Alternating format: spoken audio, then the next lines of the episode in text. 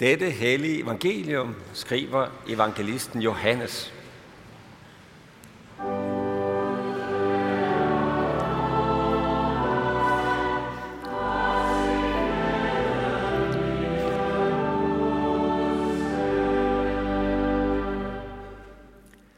Judas, ikke Iskariot, sagde til Jesus, Herre, hvordan kan det være, at du vil give dig til kende for os, men ikke for verden?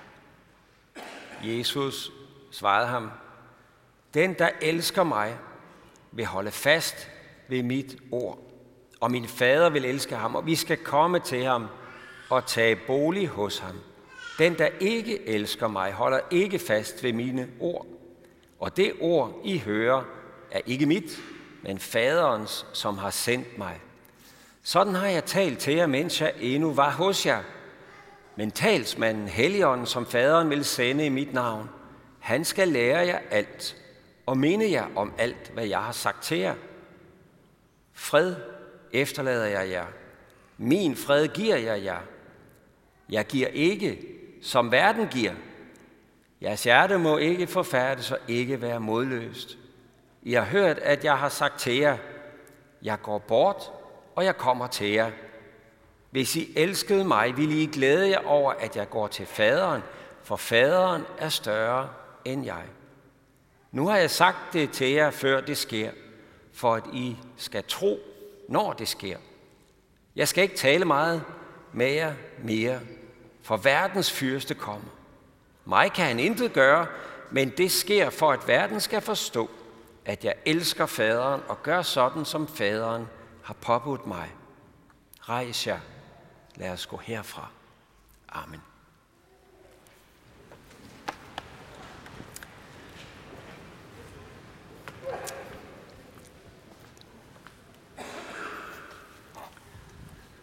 Så skal vi lige over på Apple, Karsten.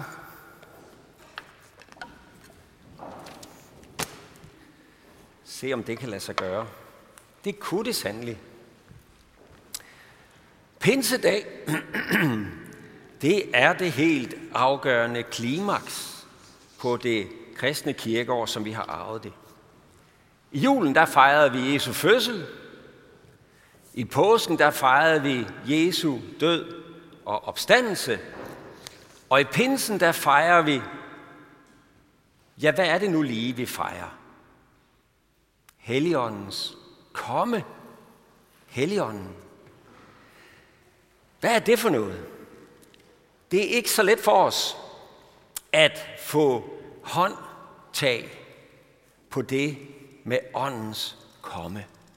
Hvordan får man et håndtag på ånd? Et åndtag. Det eksisterer vist ikke. Og sagen er jo, at ånden blæser hvorhen den vil. Vi kan ikke kontrollere Guds ånd. I den forstand kan vi aldrig få et håndtag på Guds ånd. For Guds ånd skaber liv, hvor og når Gud vil det. Så håndtag, det kan det knive lidt med. Men alligevel er det jo vigtigt, at vi så kan få fat i, hvad det egentlig betyder. Hvad betyder det for os, og hvad betyder det konkret? Og Gud har faktisk selv givet os en slags håndtag til at få fat i, hvad pinse handler om. For pinse var ikke noget, der opstod ud af den blå luft, og pludselig, så var det pinse. Men de var samlet, da pinsedagen kom. Det var allerede en højtid, en jødisk højtid, hvor de var samlet for at fejre den jødiske pinse. Og at Helligånden kom netop der, er ikke tilfældigt.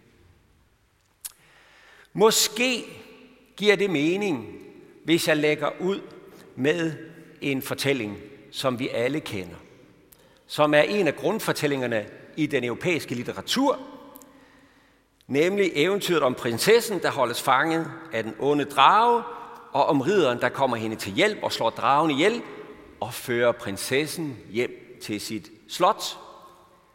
Det er et eventyr, der i sin reneste form jo gerne bør ende med et bryllup.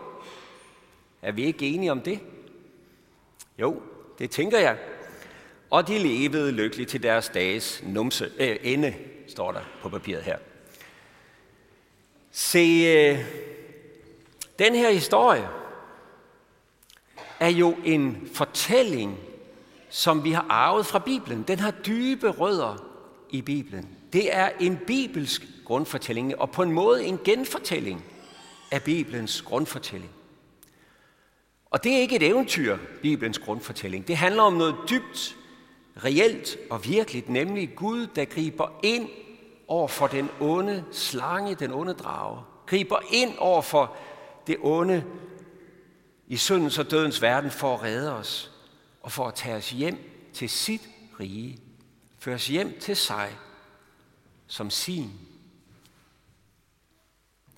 Og den her grundlæggende historie, den bliver i Bibelen genspillet igen og igen med stadig nye lag. Og hvert eneste nye lag i fortællingen peger frem mod det næste. Og den jødiske pinsefest, som disciplerne de var forsamlet for at fejre, det var en del af den her store fortælling. Hvad for en fortælling? Hvad var det, de fejrede? Se, de jødiske kirkegård tog afsæt i den her fortælling, som I kender, om den gang israelitterne var slaver i Ægypten. De var fanget af den onde kong Farao. Så sendte Gud Moses, og han førte dem ud af Ægypten med stærk hånd. Han øh, førte dem igennem det røde hav, og han førte dem helt til Sinai bjerg. Og der ved Sinai bjerg, der stiftede han pagt med dem. Han gav dem de ti bud, budene, som afspejler Guds kærlighedsvæsen, og som folket måtte sige ja til. Vil I være med til at leve i kærlighed? Og afspejle min kærlighed i verden? Og folket sagde ja. Og så blev pakten stiftet med pagtens blod på aldret og de 12 stenstøtter til vidnesbyrd om, at nu er Gud og folket et. Og så, da pakten var stiftet, kunne Gud flytte ind i sit folk. I tabernaklet med ild og med lyd. Og i den sky, der havde hvilet på Sinai bjerg, rykkede han nu ind i tabernaklet for at bo hos sit folk og tage bolig hos det. Og så begyndte der en vandring, hvor Gud ledte sit folk, førte det gennem ørkenen på vej mod det forjættede land. Det er den grundlæggende frelseshistorie, der bliver genspillet igen og igen, men som var den pagt, den frelseshistorie, man fejrede på Jesu tid. Skal vi lige have den der skystøtte med der? Og den måde, de fejrede den på, det var på tre højtider. Påske, pinse og løvhyttefest. Og påsken, det ved vi alle sammen, det var jo festen for udvandringen. Men hvad med pinsen?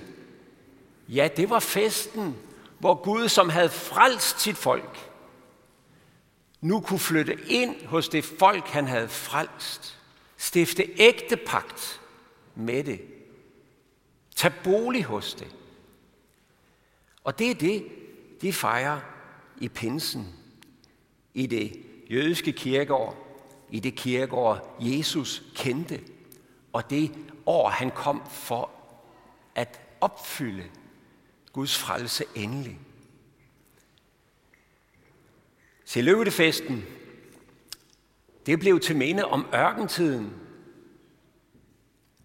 for der var Gud helt tæt på dem og passede på dem, men det blev, kom også til at blive til minde om, at Gud har lovet en gang at komme igen og være helt nær, ligesom man var i ørkentiden. Og det er det festår, israelitterne fejrer. Ægte pagtens fest. Ridderen har frelst sin brud. Jeg er Herren, jeres Gud, som førte jer ud af Ægypten. Redde jer fra den onde drage. Jeg vil være jeres Gud, og I skal være mit folk. Vi skal være sammen, for jeg elsker jer. Sådan er pinse det naturlige klimaks på påske. En bryllupsfest, hvor gommen tager bolig hos sin brud. Men så er det jo det med vores eventyr og ridderen og alt det der, det slutter jo med brylluppet, ikke? Og så levede de ellers lykkeligt til deres dages ende. Men vi ved jo godt, hvad virkeligheden er, når man bliver gift, så starter ørkenvandringen i virkeligheden. Er det ikke rigtigt? Det, det gjorde den jo i hvert fald på Bibelens tid. For sagen er, at Gud havde frelst, den der skulle vi ikke til nu, men det kommer lige om lidt, Gud havde frelst folket fra noget, men ikke kun det. Han havde frelst folket til noget. Jeg vil slå min bolig op hos jer, og jeg vil vandre midt i blandt jer. Han vil leve ægtepagtens liv med sit folk. Han havde frelst dem til fællesskab med sig selv. De skulle ikke bare glæde sig over, at nu er de blevet sat fri af slaveri, så kunne de ellers finde deres egen vej ude i ørkenen. Nej, Gud ville flytte ind, så de kunne vandre med ham, så de kunne få liv hos ham. Leve i søndernes forladelse. Leve i Guds nærvær. Leve i Guds plan.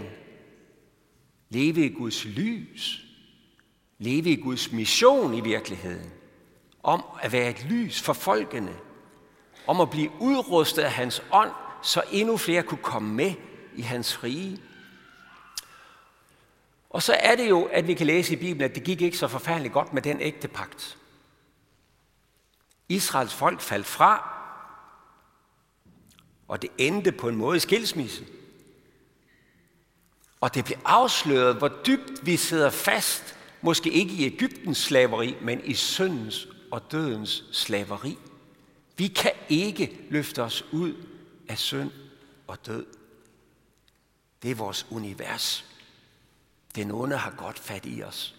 Dragen har godt fat i os. Men Gud gav ikke op. Alt det her er en konkret historie, som peger frem på den dybeste og vigtigste historie, I nogensinde kan høre. Nemlig historien om Jesus Kristus. For Gud ville selv komme og tage kampen op for sit elskede, fortabte menneskebarn. Og derfor ender det gamle testamente med et løfte om, at der skal komme en ny ægte pagt. En ny pagt, som han vil slutte Herren, som er baseret på søndernes forladelse. Jeg lægger min lov i deres indre, min kærlighed i deres indre. Jeg vil give dem min ånd, siger han i Ezekiel.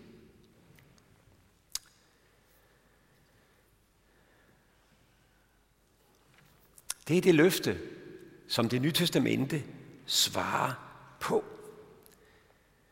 Gud viste sin kærlighed til os ved, at han gik i døden for os, mens vi endnu var fjender, mens vi endnu var sønder og ugudelige. Jesus blev det sande påskelam, hvis blod blev smurt på korsets træ, for at blive smurt på vores hjerter, så dødsenglen, dragen, kan gå forbi. Ved hans død og opstandelse, der befriede han os fra syndens og dødens slaveri. Og i pinsen, der flyttede han ind i den nye pagts Guds folk, for at tage bolig hos os ved sin ånd. Præcis sådan som vi hørte det i vores prædiketekst. Den, der elsker mig, vil holde fast ved mit ord. Min far vil elske ham, og vi skal komme til ham og tage bolig hos ham. Og det sagde han om Helligåndens komme. I påsken, der fjernede Jesus alle hindringer for, at vi kan være sammen med vores elskede himmelske far. Alle hindringer for, at han kan være sammen med os. I pinsen flytter Jesus derfor ind i den kirke, han har vundet ved sit blod. Og det gør han ved sin helligånd. I påsken købte han os fri for at kunne flytte ind hos os i pinsen for evigt. I påsken vandt Jesus frelsen, i pinsen blev den os til del. Og ligesom påske og pinse var engangsbegivenheder, kan man sige, den gamle pagt, ja, så var Jesus død på korset, og hans komme i pinsen også engangsbegivenheder. Jesus døde og opstod én gang for alle, og Helligånden tog bolig i kirken én gang for alle. Men hvad så med os, der ikke var med pinsedag? Vi oplevede det jo ikke. Hvad så med os? Jamen, vi er så heldige, at der var nogen, der stillede det spørgsmål netop på pinsedag. De spurgte, jamen hvad skal vi så gøre? Vi vil gerne have del i den nye pagt. Vi vil gerne have del i Guds kærlighed, der flytter ind hos os. Hvad skal vi gøre? Og disciplene svarede, omvend jer og lad jer døbe i Jesu Kristi navn til jeres sønders forladelse, til alt det påsken giver. Og så skal I få Helligånden som gave. Gud Fader og Gud Søn, der flytter ind i jeres liv. For løftet gælder jer, og ja, også alle de her i de fjerne, så nogen som os heroppe i det høje nord. Det gælder også os. Dåben er din personlige pinsedag. Det er det, vi må forstå. Det vand, vi døber med, jamen det er det vand, som folket gik igennem. Vi tegner korsets tegn for pande og bryst til et vidnesbyrd om, at du skal tilhøre den korsfæstede Herre Jesus Kristus, det han gjorde for os i påsken. Og så går vi igennem det røde hav, og så flytter ånden ind og siger, nu er du mit barn, mit elskede barn, og jeg vil bo hos dig, og jeg vil være hos dig.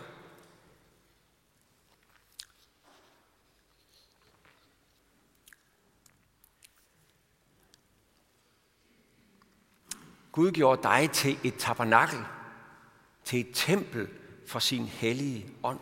Et tempel for sit nærvær. Han har frelst dig, ikke bare for at tilgive dig dine sønder, men for at være dig nær hver eneste dag ved sin helligånd. For at være i sit tempel og bo i sit tempel. Han har flyttet ind hos den elskede, han har lystkøbt. Og han har sat dig ind i Guds folks fællesskab, for at du skal være en del af det, en del af Kristi lægeme, som følger den gode hyrde på vejen mod det forjættede land. For sagen er, at det kristne eventyr, det slutter heller ikke med pinsen, med brylluppet, så at sige. Men med pinsen begynder vandringen med Kristus. Vandringen med den levende Guds ånd. Vandringen på vej mod den nye himmel og nye jord.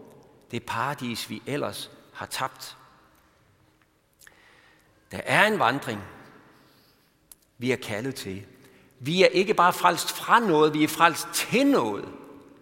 Et levende fællesskab med Gud, hvor vi spejler os i Guds hellighed hver eneste dag, i hans renhed, i hans kærlighed, i hans kald til os om at bære lyset ud til verden.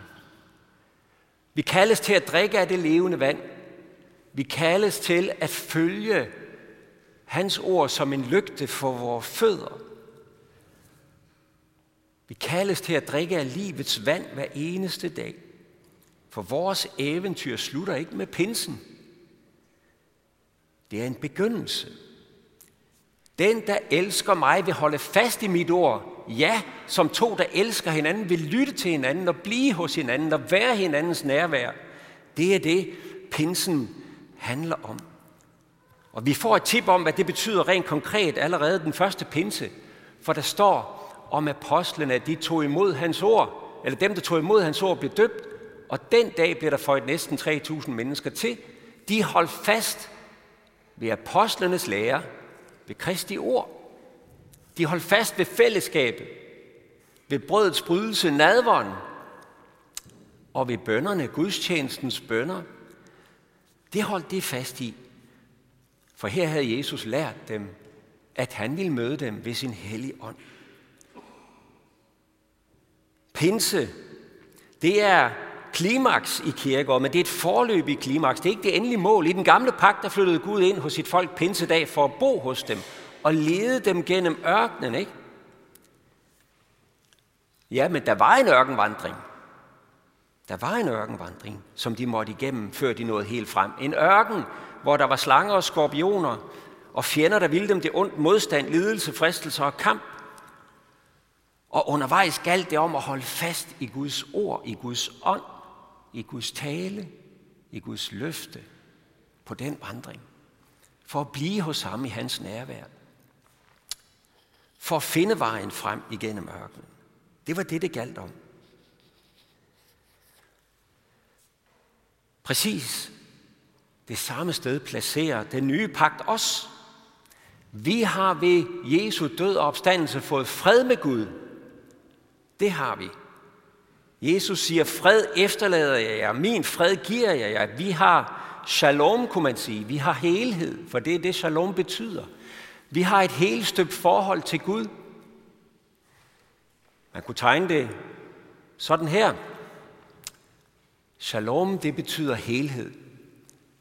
At der er, der er ikke noget, der er brudt, ikke noget, der er i stykker. I forhold til Gud på det mest fundamentale, vi kan have en relation til vores forhold til Gud, der har vi fred, der er helhed.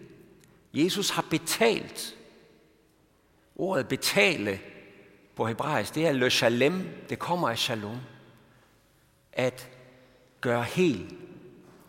Han har betalt, han har fuldbragt, han har gjort det helt. Vi har fred med Gud, og den fred efterlader han os i.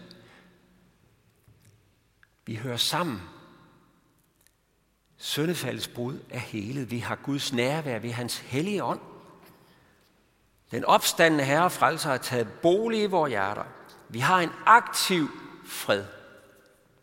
Det handler ikke om sådan en sofa, ro og fred, eller bare lad mig være i fred, fred. Det er ikke den slags fred, der er tale om. Men det er shalom, helhed i forhold til Gud. En Gud, der ikke vil lade os være og blive i sofaen, men vil sende os på vandring med sig selv på vej mod det forjættede land, som vil forandre os, som vil give os af sin gave, som vil fylde os med sin ånd, udruste os og sende os ud i verden, så vi kan dele Guds fred med andre. Det er jo det, lyset skal deles med andre ved Guds helligånd.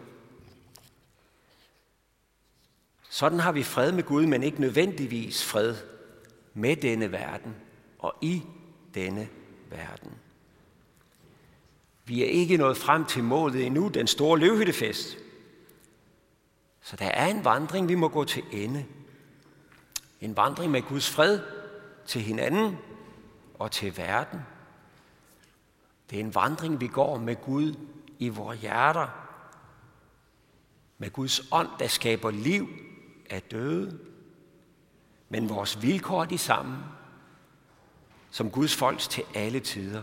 Der er en ørkenvandring undervejs. Der er fristelser, der er modsigelse, der er kamp. Og vi kommer ikke til at sejre ved egen magt og styrke, men kun ved min ånd, siger herskers herre. Og derfor er det så afgørende, kære venner, at vi holder fast i apostlenes lære på den vandring, vi er sat på fra pinse. At vi holder fast i det kristne fællesskab, i bønderne, i nadveren, og at vi holder fast i hans ord, når han siger, at vi ikke skal være modløse og ikke være bange. Fred efterlader jeg. Min fred giver jeg jer. Jeres hjerte må ikke forfærdes. Og på de ord vil jeg ønske jer en glædelig pinse.